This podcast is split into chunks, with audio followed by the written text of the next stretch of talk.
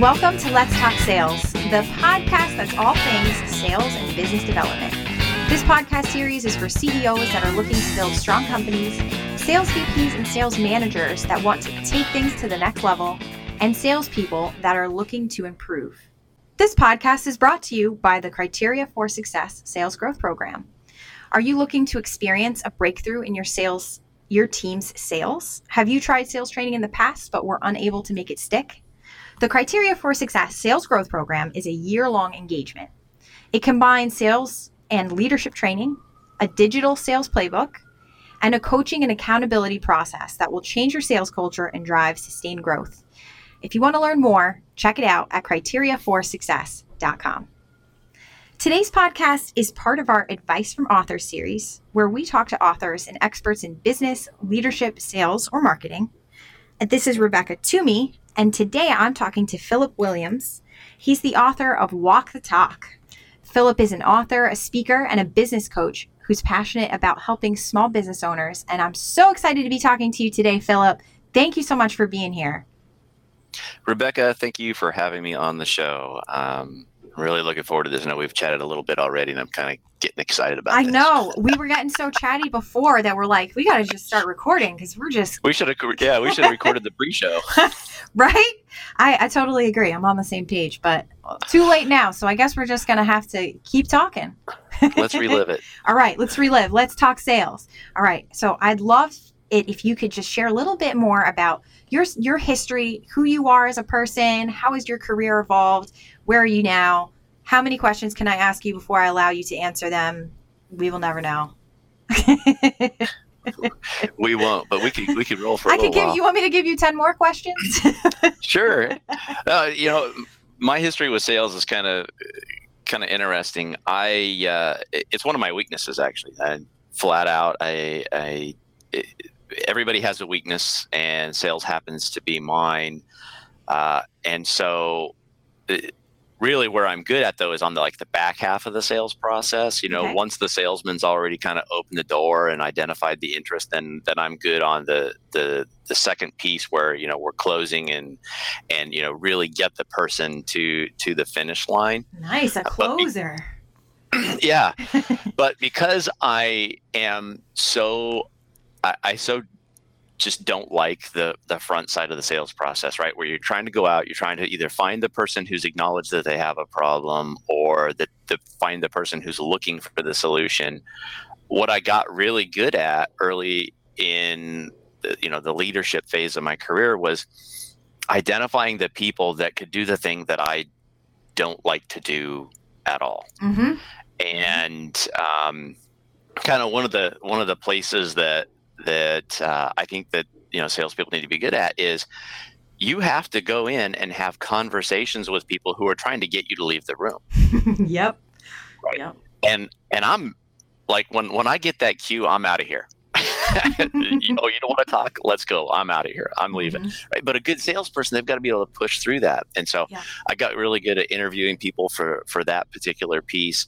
And then also as well, a good salesperson has to be introspective Mm-hmm. You know, you have to evaluate yourself on the fly because you're the only person. You know, your, your sales manager's not standing there, you know, grading that that sales call or you know when you're standing in the lobby trying to get past the gatekeeper your sales manager's not there and so you have to really be introspective uh, of your own skill set and your own approach and so i i understood too that they needed to have that skill and and then uh, along with a lot of other skills. But those were two of the things that, that I really, really looked for.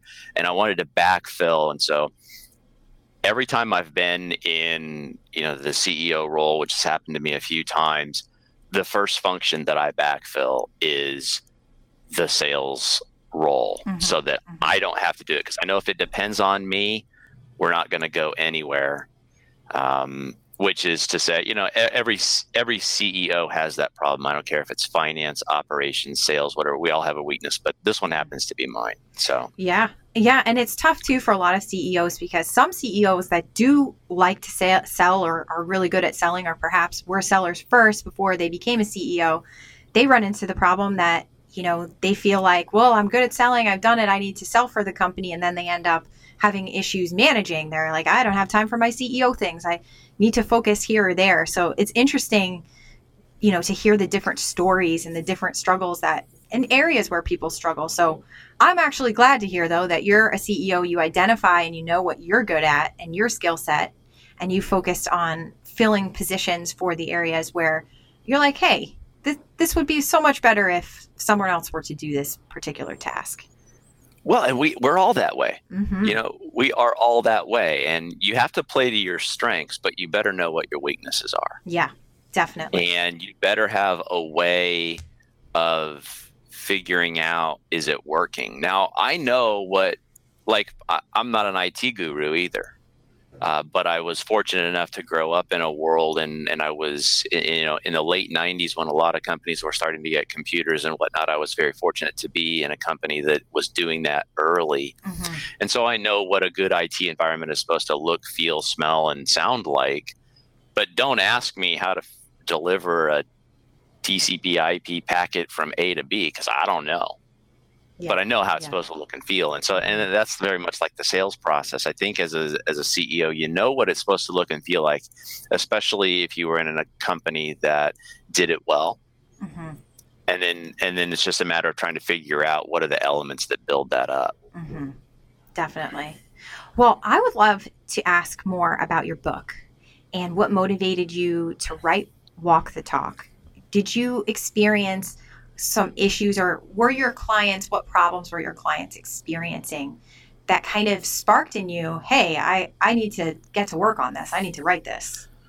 What's the so yeah. The, the, story there is that i'm fortunate. I you know i got the three peat in the Inc 5000 and nice. Congrats. I, every one of my clients i would really love for them to achieve that mm-hmm. right? Uh, that doesn't mean they have to but i would love for them to do that but the, the question is, how do you do that? Mm-hmm. And um, I, I was trying to solve the question of what is it that makes it possible for a company to even get into that area and uh, you know how do you grow something that fast and i don't believe that that you know like the will smith video success is not a preordained uh, event. I, I, just don't. Mm-hmm. Oh, I don't yeah, believe it never that ends, to be right? true. It's it's a constant. Right, but it's not like when you're born, somebody tapped you on the head and said you're going to be a wonderful CEO, yeah. and um, I'm sorry, you're going to work in a lumber yard the rest of your life. That that's not the way this works.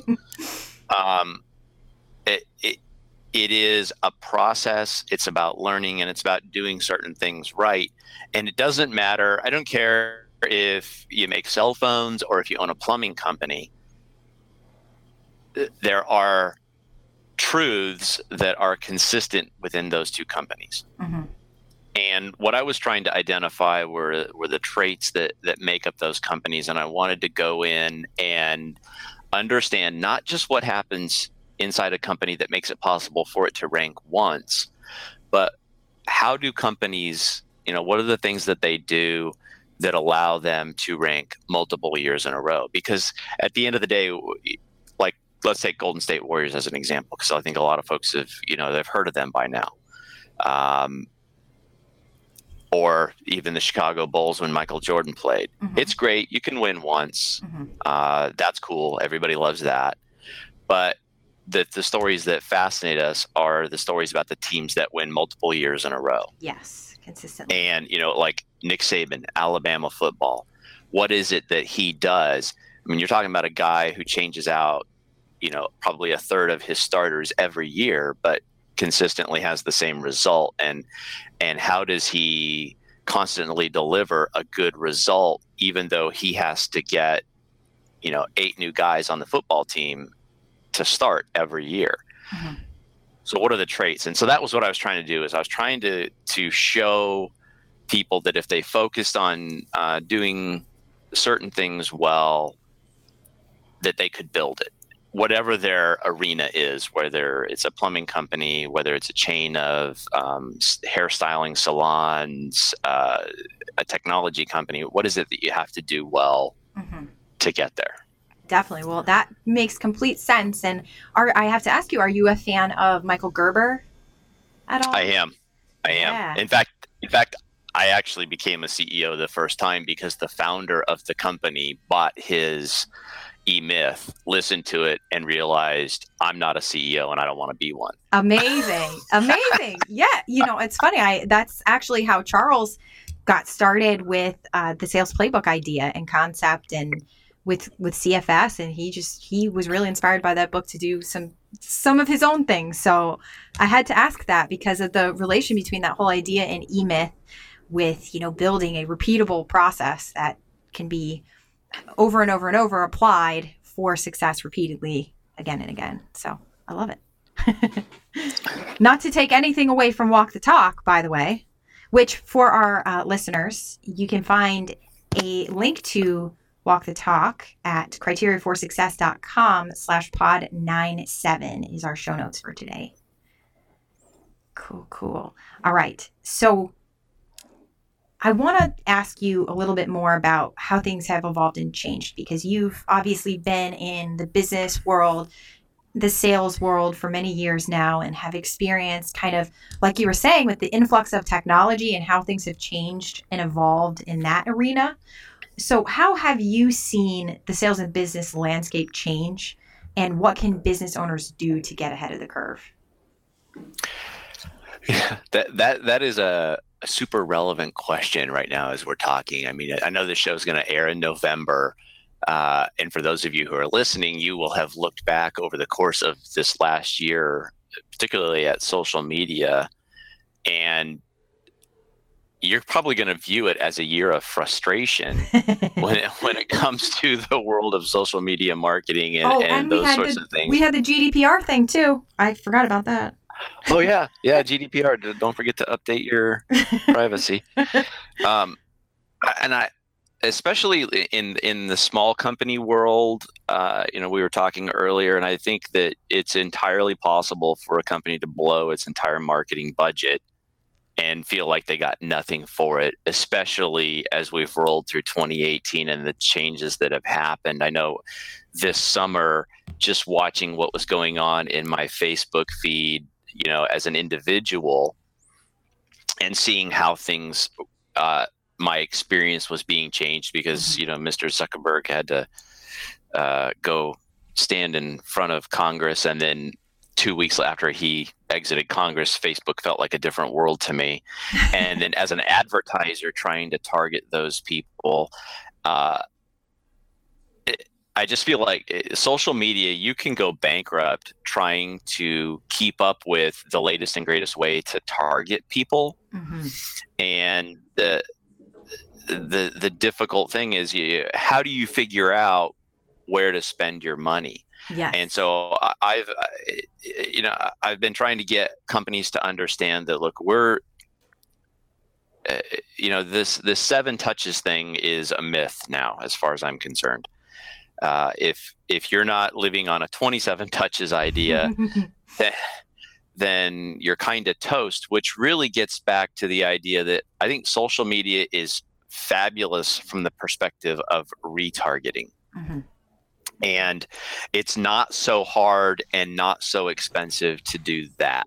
Yes. And I think we're we're actually seeing a little bit of a tip back to some of the old style sales and marketing where you do have to have some level of human touch and that initial level of human touch gets people to your site to your content and then it's all about the retargeting message and you can you know for $250 a month you can retarget a lot of people very economically continue to get your message out there but using a human touch to introduce them so i think we're kind of seeing a little bit of a swing back yeah. Yeah. to to that human element uh, this year, and I think that's really what it's going to take because I think a lot of us were just so overloaded with the marketing messages that we've seen come through our social media streams. And so I'm I'm trying to encourage companies, hey, look, really get good at figuring out how to retarget, continue to use social media there, and then figure out how you can use the human touch element to open the doors and get people to just come and initially visit with you um, and you know they'll they'll absorb it and then figure out how to how to retarget. I am so, so glad that you brought this up as a point with the relationships. I completely agree with you. And I've been running into this personally, kind of from a, you know, personal perspective, not even from a professional perspective, that so many companies are trying to automate every part of the process. And all I want is to talk to a human being sometimes. And I can't tell you how many phone numbers I've called recently actually to change when I was changing my name after getting married you know, so I had to call credit card companies and airlines and things of that nature. And every time you call, you get a message that is for a minute long telling you to go online to do what you need to do. And I'm like, I want to talk to a human being. Please do not tell me to go to the website. And people are getting pushed so much to these digital communications. So I'm glad that you pointed out it's it's important for us to remember to be human as well and to have that human element and the human interaction and the the personal touch that comes along with that goes so so far.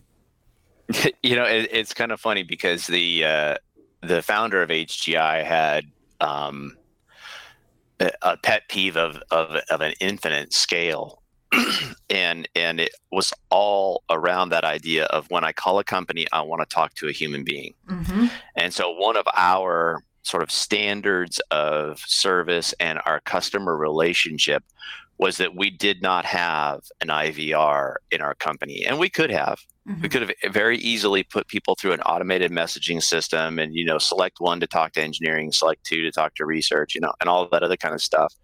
But we chose that that was the wrong thing for us. When our customers called, when a prospect called, a human being answered the phone. Mm-hmm. And I know to a lot of people that sounds like a lot of overhead, um, but I that human touch. It's worth it. Well, it does a couple of things for you, right? First off, it's it's a human touch. Mm-hmm. I, oh, I, in, immediately in a digital world right now settles people down very quickly. Oh, I'm talking to a human being. Yes, yes. That is an element or an element of comfort that people don't get elsewhere. And then secondarily, if you can train that uh, that initial staff that answers the phone and it doesn't take a lot on how to sort through opportunities you can access opportunities much more quickly with prospects and and present clients that a lot of times people will give up on or they get frustrated and now you've lost days. And kind of one of my personal tenets when it comes to dealing with customers is that you have to respect the fact that your customer has the right to get their needs satisfied elsewhere. Yep. Oh, definitely. And if they don't have a good experience, they're just going to jump somewhere else, right? I mean, yep. our markets are so saturated these days that it's important to stand out.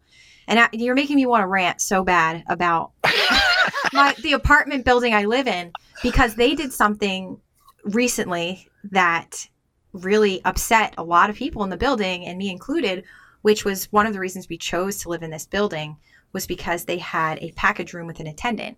Because one of the big problems that you have when you live in a building is nowadays because everything can be ordered online, and when you live in an apartment building, it's great because it's like, oh, get everything delivered. But uh-huh. actually, uh-huh. logistically getting it to the apartments is a problem for a lot of these carriers now. And so yep. my building decided after having so basically if UPS would come or whatever post the post office and whatever other people they would come to this package room give the packages to an attendant, you know, or leave them there until her hours were there. She'd check everything in. And when someone would want their package, they would go down to the room, she'd check it out, good to go. So they thought, you know what, let's save some money, get rid of this girl. How much could they have been paying her, you know? $15 an hour? They decided. Probably tops. Yeah, right? So they decided to replace her with uh, an Amazon locker that only holds like 50 packages for 350 units in our building. And so there's nowhere for all the ex- excess to go. And plus, now they're paying for that Amazon locker. And the experience has just gone from being like everything was great. You know, you walk in there, you have that girl smiling at you, and she was so sweet. And it was just a really great part of my day to interact with her and get my packages. And now it's like being taken over by the robots. And uh, I'm not loving it. So there are some places in your business where human touch and I would challenge almost anybody listening to reevaluate that. Like, it, are you really is it going to add to the customer experience yes. and, and if it's not going to enhance it then it's going to take away from it you have no idea how badly I've wanted to call up the corporate office and be like, listen, I, I gotta gotta help you guys out. I, I this will make your business better. But because I'm also I'm obviously a, a, customer of theirs, I live in the building. I just don't think they take me seriously. I don't know. You know, they might. They might. It's uh you know it's it's a significant thing. I mean it, you know given the choice between living in that building and let's say you know one next door that has a, a, human being that takes care of your packages and makes sure that the right one gets to the right place. Yeah. Um this was such a differentiator for them man. They uh, actually did send out a survey that i filled out and let them know how i felt about this because there aren't i we when i we were touring apartments we didn't find any others that had this feature. So by taking it away they now just set themselves up to be exactly like all the other people in the area where before they stood out. You know that was a reason to choose. That was one of the big reasons why we actually chose this place because it was the only place that had this extra layer of making sure that you're going to get your stuff. So yeah i i should call them up. I'll report back. Do it. It's a challenge. Do it. Let, challenge. let's see if we can get the package girl back. Yeah let, let, i want to hear what happens at the uh, next month yeah, right. Uh, now that I've ranted about that, but it's so true. We so let's let's try bring it back. We've got to look at our own businesses, right? If if you're listening, you're a CEO or you're a sales manager, or you're a leader in the in the company. Don't forget about that personal touch during different aspects of the process. It may not necessarily be from the sales end. This is obviously more of a kind of customer service thing, but now their salespeople, their leasing agents have to now sell this building that has a new feature that's actually worse and everyone's complaining yeah. about. So how easy imagine, how, imagine made it harder for them too. Yeah, imagine you're a prospective tenant and they want to show you this Amazon room and you yeah. walk in and it's overflowing. Mm-hmm. The packages look unattended. They don't look safe. Yep. Oh man. How, how do you sell that? I feel bad for them for the tours they probably had to give when this whole thing was just first starting. It, it was a lot worse. It's kind of calmed down a little bit, but you know, it's it's interesting for sure. But all right, our audience, we have CEOs, we have sales managers, we have salespeople. I want to ask, in the context of your book, because I really want to encourage people to grab a copy of Walk the Talk how can they use your book in their lives, either personally or professionally or both? That that that's a that's an interesting question, and uh, I I think the the two the two traits that come out that work both professionally and, and personally are the idea the discipline of discipline and the discipline of sustainability mm-hmm. and you know it, it, you can you can run a four minute mile. Well maybe you can. I, I don't i can't. I can't. Maybe i can run a 10 minute mile. Um, your company can run fast for short periods of time but in order to be uh, successful over a long period of time, you have to pick a little bit of a, a more moderate pace. Mm-hmm. So it's the idea of a sustainable pace, and whether that's in your sales function, your production, whatever it is, the idea of a sustainable pace is is very important. And hand in hand with that is discipline, doing the things that work and doing them consistent, doing them well uh, whether it's daily, weekly, monthly, whatever that is, those two concepts, if you can blend them together, or I should say, when you blend them together, will yield massive results for you. You know, it's it's like uh, going to the gym. Okay, so go to the gym for 30 days. That's wonderful. Um, you'll be happy with your results at the end of 30 days. But if you stop, then at 90 days, you're going to be right back where you started. Mm-hmm. It's it's a matter of picking a pace that is sustainable. I would rather see a person go to the gym twice a week for a year than to see them go to the gym every day for a month and quit. Definitely. Definitely. Okay. That's such a great point. So, same idea in your business is what is a sustainable pace? And you can Perfect. you can run out and grab things and grow and or get short bursts of revenue. You know, it's kind of funny because I'll I'll talk to business owners and they say, well, you know, I think the I think the the the guy that's you know in the next zip code, I think he's going to fail pretty soon. And when, that happens, we're just going to grow like gangbusters. and I kind of chuckle and I laugh and I said, no, you're not. And they say, oh, yes, we will. Uh, no, you're not. You don't have the systems or the people in place to absorb a competitor failing and maintain that for a long period of time. Mm-hmm. And so the idea, you know, so when we talk about sustainable growth in your business, what is it that you can achieve next week, next quarter, next year that you can repeat? Mm-hmm.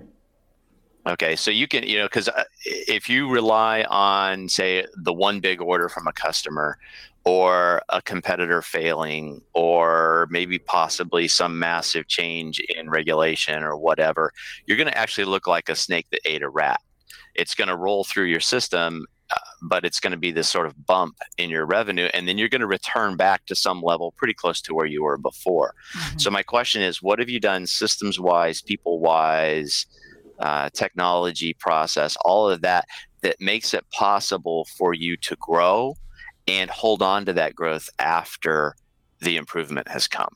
Awesome. So do you share a, a bit of a framework i'm guessing in the book Yes, there is, and uh, without without blowing too much of the secret, you can actually find it in your own results.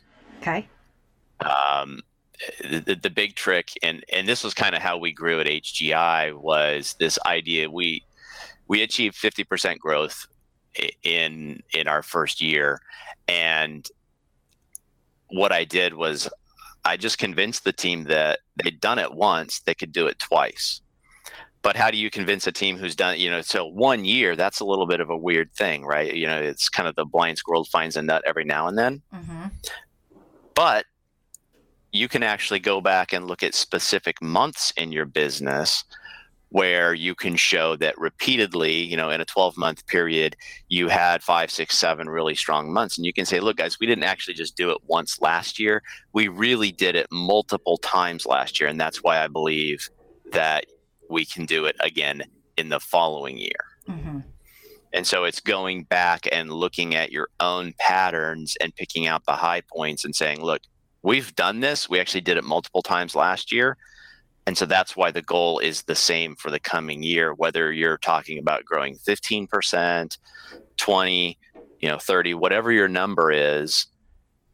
If you're basing it on your prior experience, then you're good to go, especially if you're self funding. Mm-hmm. If you're self-funding, the idea that you're going to grow, you know, double overnight might not really be realistic depending on the margins inside your business. Mm-hmm.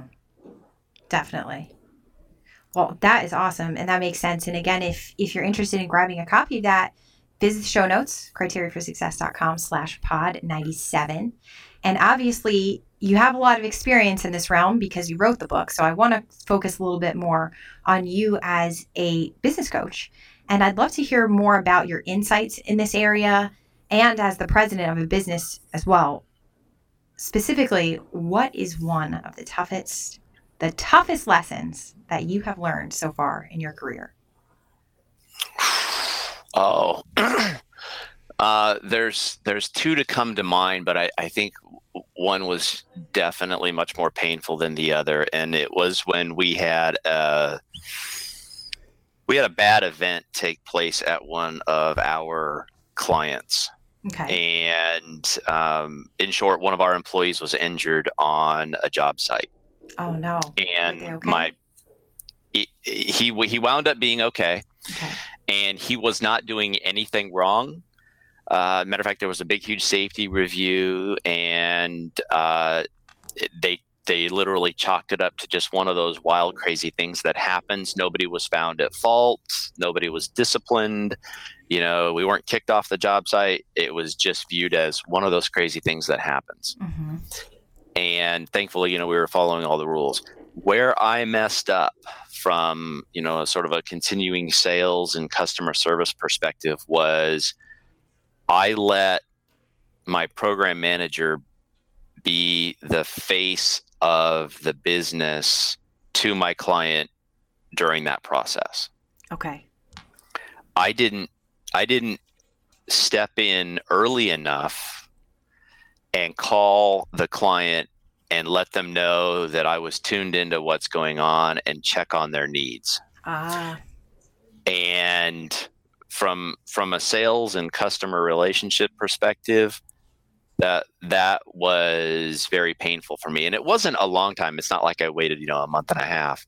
Uh, but you know, it was days when they personally wanted to feel and hear from me much sooner than that. Mm-hmm and uh, so that was one of those places that I learned really, really in a in a very painful way, you know, because I think as leaders we sometimes get sidetracked. There's a lot of important things happening in your business, and you're trying to spin all these plates.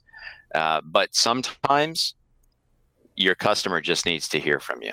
Yeah, and they may not yeah. want anything of you other than to hear your voice and yeah. know that you're tuned in and the, and and, and to check hey is my team taking care of it yes it go, goes back to what we were talking about earlier with the personal touch right? They just you know mm-hmm. want to want if you reach out let them know hey are you okay? Is everything you know what what can i do? I'm here for you. Just that touch checking in right?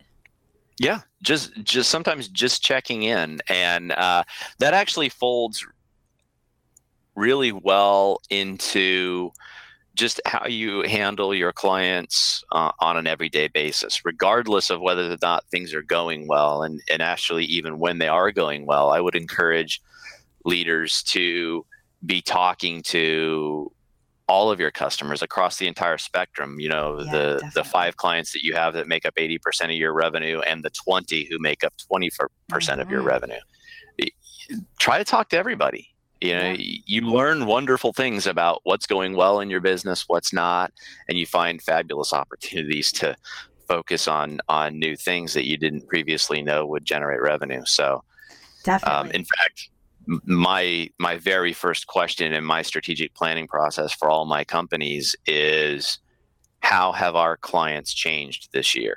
And i don't want to know just how the the top five have changed. I want to know how everybody's needs have changed. Great that's awesome. So. You know, you you reminded me of something that I've experienced through. I have a bunch of friends in obviously in the insurance industry, but that are specifically through State Farm. And I think that State Farm must do a really great job in their initial trainings when they, you know, train they're basically franchisees in a way to open their own State Farm offices because they teach them to be very good with that type of stuff. The the personal touch coming from the owner of of the agency versus just the people that are working with the clients. Um, and I find that to be a really cool thing. And they really train. They they know there's a question that they ask you anytime that you call about something. If you're calling to, let's say, you're you were in a minor accident or going to report something or calling to have a question, they always ask you the first thing, "Are you okay?" And they ask about you as a person, which is obviously important since it's for insurance, but they don't have to do that. There's other companies that I know that don't do that, that are just like, okay, I can help you process that, that don't say, are you okay? And that just makes so, so much, you know, such a difference, right? It's it's huge that personal touch uh, again, and that sort of seems to be a, a little bit of the theme of this conversation. Yeah, but it is, uh, and now, and now we're at what? How many touches? Twenty seven. Not seven. You have to be. 20. Yeah you know we see I, you, you can't do anything without seeing a marketing message somewhere. I gotta tell you i here's a good story for you um recently i i actually was in a car accident so i know what it's like to go through all this uh, calling the insurance company. But i had a really great uh, physical therapist that's been helping me with some of the problems i've been having with my neck and my back. And he emails me to check in sometimes which i think is such a like such a nice thing just to say, just wanted to make sure you're feeling okay. Or he was actually going on vacation. And so things were going to be, I was finding out some MRI results and stuff. And he said, emailed me, let me know when you get the results. Then the morning of, don't forget to send them to me or don't forget to let me know how this goes. You know, he was really invested in that relationship. And I, I just, I love that. That's such a valuable lesson, no matter where you are. If you're a salesperson, you're a manager, you're a CEO, doesn't matter. Uh, it's important for us to Stay just personal. just to just to play off of that, I think I've gone to a chiropractor twice in the last well, I can tell you since since 2007. Okay. I went to the chiropractor the first time in 2007, and then I went to him again about six weeks ago. Okay. And there was probably fully a decade in between times when I went to the chiropractor. Uh-huh. I went to the exact same chiropractor. Okay. And this actually plays back to the sustainability and discipline that Mhm. we were talking about a little bit earlier. The reason that I went to the chiropractor six weeks ago with a 10 year gap, when I realized that I needed to be at a chiropractor, I went back to the exact same one for one specific reason. The very first time he adjusted me over a decade ago, he called me at 9 p.m. that night to ask me how I was doing. Amazing. See what a difference that makes, right? Hang on. We talk about long term sustainability. We Mhm. talk about repeating your process and discipline in your processes. I went and saw him just a few weeks ago. You know what happened? He called you again after. Didn't Nine o'clock that night, I got a phone call from him. That's awesome. And so when you talk about what's sustainable in your business, I don't know exactly what those phone calls are worth to him, but that personal touch and maintaining it, we're talking about a guy that's been doing this exact same sales process for over a decade at least. Mm-hmm. And he's doing it every day, all the time, and it works. And it's personal touch. And uh, that's the whole reason I went to him. Yeah. And and I'll be darned if a decade later he did the exact same thing. And I was just absolutely blown away that he maintained that process for 10 years. That's amazing. You got to leave that guy a Yelp review or something. Oh. Ludicrous. Google review. What's that? Yeah, I'm just sorry. amazing. W- w- did you say a, a different website or something? Uh, no, no. no. Okay. Yeah, I, I've been finding a lot, actually, a lot of success with Yelp for things like chiropractors. So that was why I, I mentioned that one. We don't have a great, you know, universal place necessarily for the healthcare system, unfortunately, for reviews. I know we have ZocDoc, but it's not always that detailed. So it's, Right. you know, we, we got to find our ways. But that is such a cool story. I'm glad that you shared that. All right, let's talk books. We talked about Uh, Walk the Talk. Uh-huh. Do you have any other great books that you'd recommend? Anything people have to like have to read? Oh, uh, I think probably my favorite one that I didn't write uh, would be a book called Creating Magic by Lee Cockrell. Cool. And you know, in the in the uh, pre-show, we were talking about how uh, my family's kind of a Disney family. Mhm. Lee Cockrell is uh, a retired uh, executive out of Disney. He grew up on the restaurant side of of uh, the Disney uh, um, machine, if you will. And what I love about them is their customer service. But he Oh, wrote a book. He wrote a book that is just. uh, it's on my. It's so good. It's on my reread list. And in fact, I'm probably actually due to reread it again. You know, everybody has books that are their favorites. I think you have to. it- It's it's better to ask which books are on your your reread list. Mhm. This book belongs on every leader's reread list, and it's Cool. totally about customer service and culture and how you do that and do it well. And uh, it- you got to read it. You I got to love read it. it front to back. I have not heard heard. I don't even know that I have heard about this book yet. So I can't wait. You to- haven't? I don't think so. This I book gotta, is over a decade old, you know, and it will never Google be out of because I style. want to look at. I want to look at the cover to see if it. I. It's something about it sounds familiar. it's uh it's it'll have the sort no, of I have not read this. Oh man, it's a I'm- blue I'm gonna book with it. stars on it with Yep. white stars right I need Yep. some magic in my life. Create it, it, it is a it is an excellent book to read and and uh, i i've never had anybody tell me it was a waste of time Good deal. Awesome. All right, so we've got that. Do you do you have any other ones that you want to throw on the list?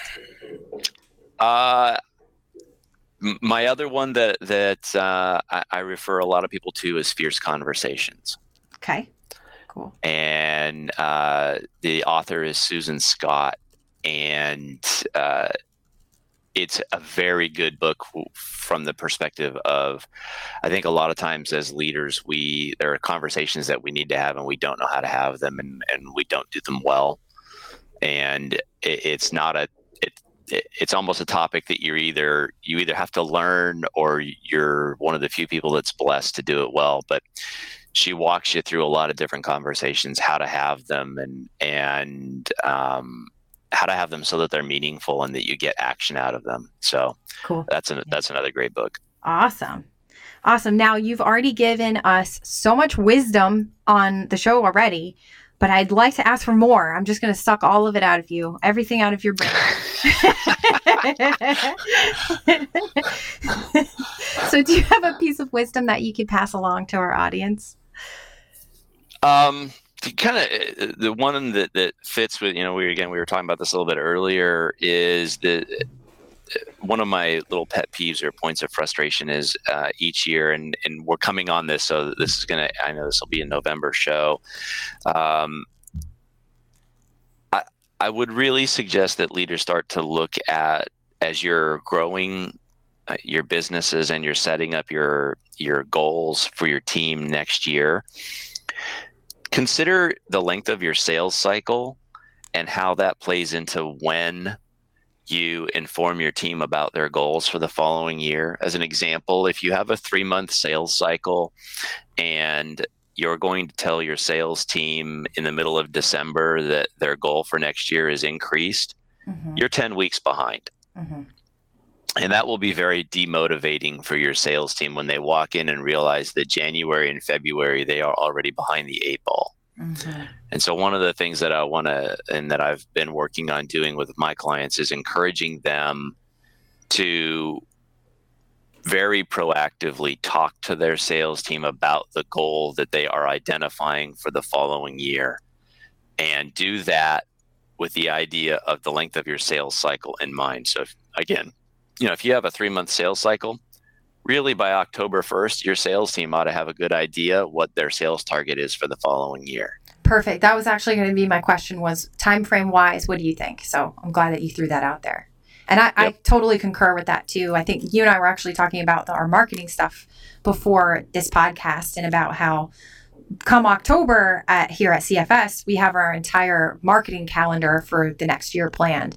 And it, we couldn't survive without having that plan because there's so much that goes into every effort that we're doing. You know, obviously, like this podcast is one of those initiatives. So making sure that we have a plan going into the year, that every we know what we're doing, um, makes it so much easier. And having that advance notice allows us to plan properly so that we can accomplish everything. So great tip. That was that definitely was wisdom.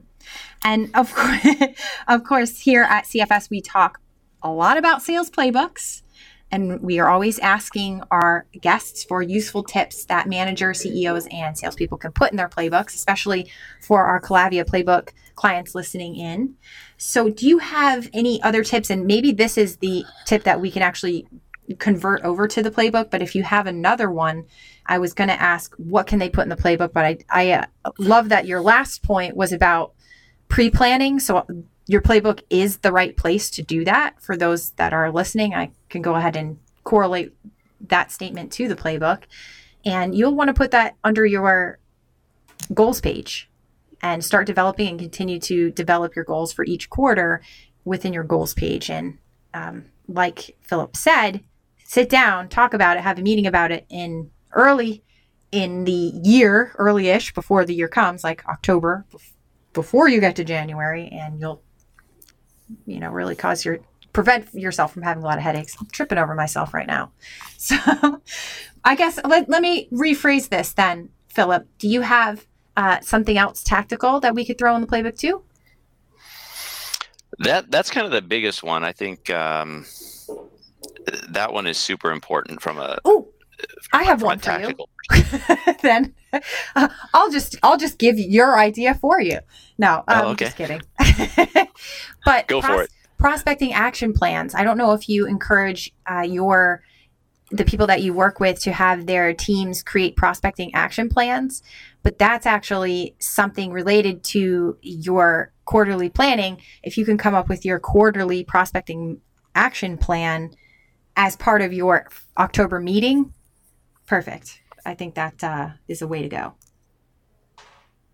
Absolutely, absolutely. That well, that all plays in, right? I mean, if you mm-hmm. tell somebody uh, if your sales cycle is say 12 weeks and you let them know oh, october 1st hey guys this is the goal right now that, that uh, the executive team is looking at pursuing next year then they can immediately take that and, and look at their prospecting action plan and identify oh you know what? My prospecting plan was based on 15% growth and, and they've just told me they're going to eyeball you know 20% next year. I need to elevate my prospecting action plan you, you know because otherwise I'm I'm going to be off target.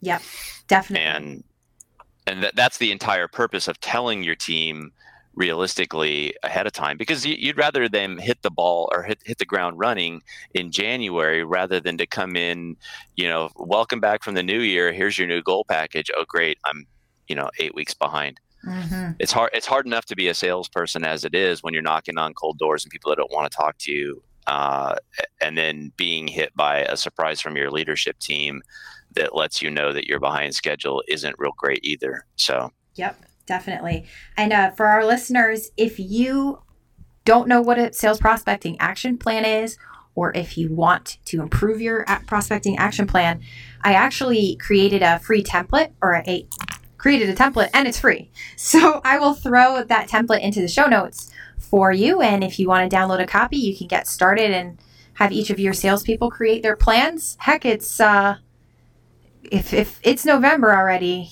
and you don't have your plans done, get going. Ouch. get Ouch. going. Let's do it. now, do you have any last words for our audience or anything that you want to just get out there to the world? Now is this is your soapbox right now.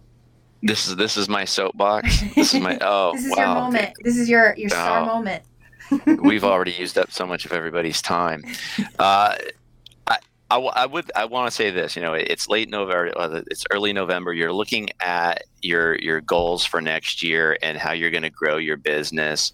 Uh, you really should be eyeballing how well your dis- your business did through through 2018 and make sure that the goal that you're setting is believable. And by that, I mean that you need to be able to demonstrate to your team that everything is in place for next year.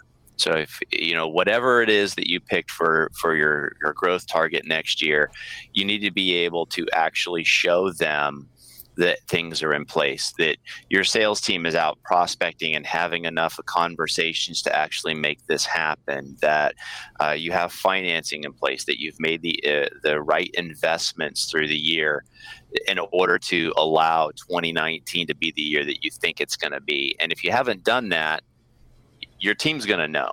Mm-hmm. Your team is going to know. They're going to see it. They already feel it. They live it every day. They know. So, you know, be careful about that. Make sure you're speaking from a place of credibility and that the investment is there and it's been made.